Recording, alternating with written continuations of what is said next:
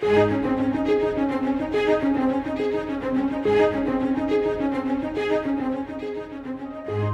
Christian life cannot be reduced to a man made list of things to do and not to do.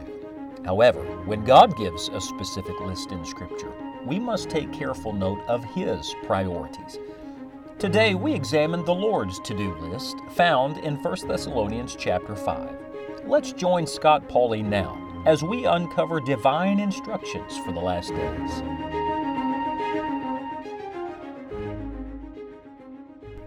We tend to live by list. A list of things to get at the grocery store, list of things to do, list of bills to pay, lots of lists.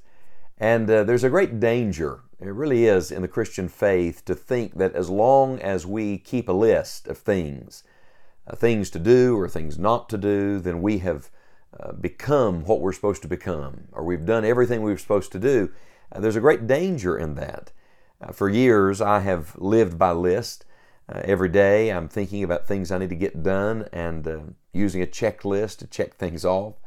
Uh, but the Christian life, walking with God, obeying the promptings of the Holy Spirit, now that's not quite as quite as simple uh, because day by day the Lord guides and He leads. You can't plan all of that. And yet, in Scripture, as you study, you will come across certain lists that are divine lists. They are God's to do list. And anytime you find one of the Lord's list, you should mark it because there's great significance in it and there's always a divine order to it. We're beginning today a brand new study in one of the Lord's list, His to do list. It's found in 1 Thessalonians chapter number 5. Now, frankly, I'm tempted to just read the entire chapter to you today, but I think it'd be much better if on your own time today you'd open your copy of the Word of God and read 1 Thessalonians 5. It is the last chapter of the first letter that the Apostle Paul wrote to the church at Thessalonica. So He's writing to a group of people who are living in a very worldly environment. They're living in a culture that is anything but Christ honoring. And yet, in the midst of that, he's telling them, these are the things that the Lord wants reflected in your life. It's like a spiritual checklist. And I'd like to challenge you to read through 1 Thessalonians chapter 5. Uh, read it in a quiet place by yourself. Uh, if you can, read it out loud. I've always found that reading the scripture aloud helps me concentrate because my eyes, my ears, my mouth, my mind, all my faculties are working together. Uh, help me not to be distracted and to think about what I'm reading. And then if you can go a step further and read 1 Thessalonians chapter 5 on your knees, now that would be even better. I found that when I read scripture on my knees, it leads me very naturally to prayer. It helps me to enter into a conversation with the author and begin to talk to him about what he's talking to me about.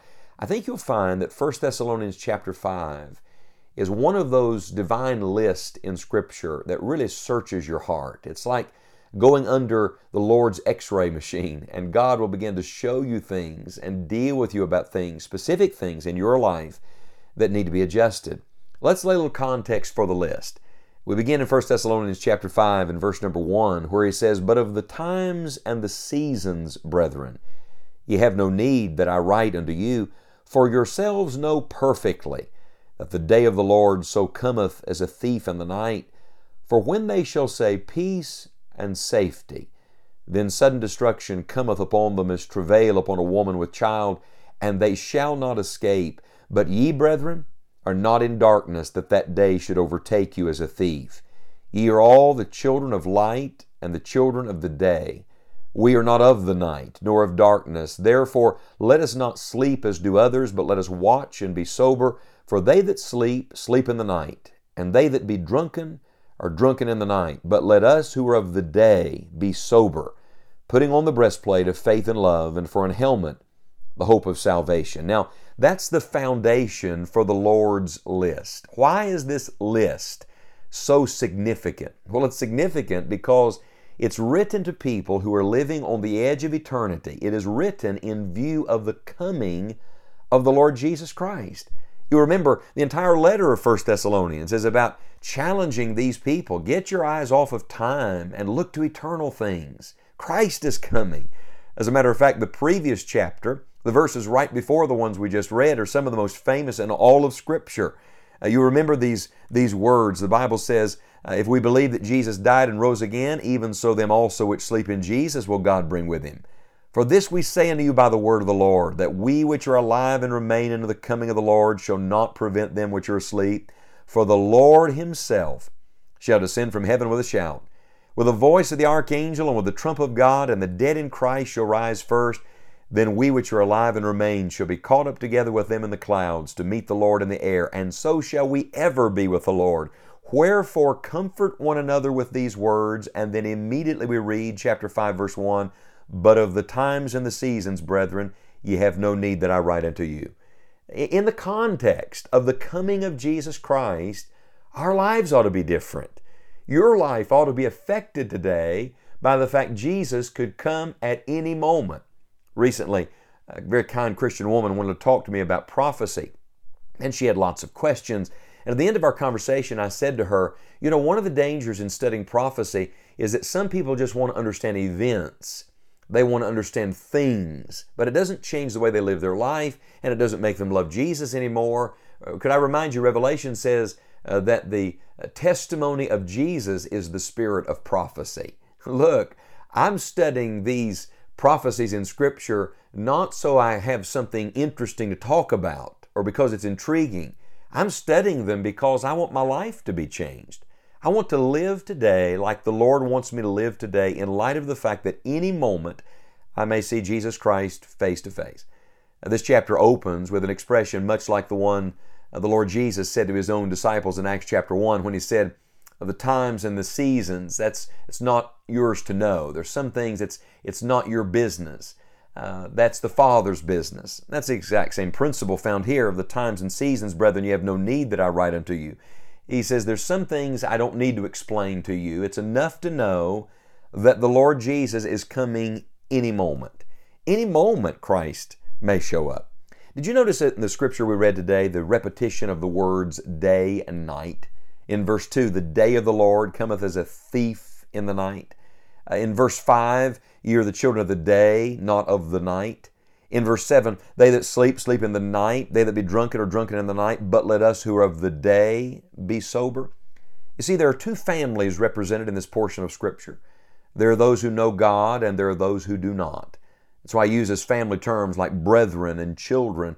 And there are not only two families, there are two futures perfect light or what Jude refers to as the blackness of darkness forever. At this moment, right now, today, you're either living in the light or you're living in darkness. And when Jesus comes, that will be sealed forever. You're either going into eternal light, the path of the just is as a shining light that shineth more and more into the perfect day, or you're going into the darkest darkness you've ever known, which is to be separated from God forever. In light of eternity, in light of the coming of Jesus Christ, I want to plead with you today. Number one, know Christ. Be very sure that you've put your faith in Christ and Christ alone for your soul's salvation, that you are one of the children of the light and not of the night. And then, if you are, live like it. Let the Lord's coming affect the way you live your life today. The Bible says, He that hath this hope in Him purifieth himself even as He is pure. So, may I give you a homework assignment? Forgive me for using such a terrible word today, but the homework assignment is this read and pray through 1 Thessalonians chapter 5 because the next time we study together, we're going to begin looking at the Lord's to do list and asking the Lord to help us live like Jesus may come at any moment.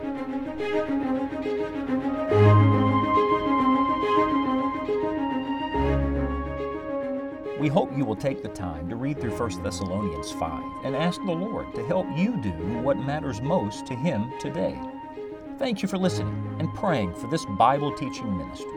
Find out more at scottpauley.org. We look forward to studying God's Word with you again next time on Enjoying the Journey.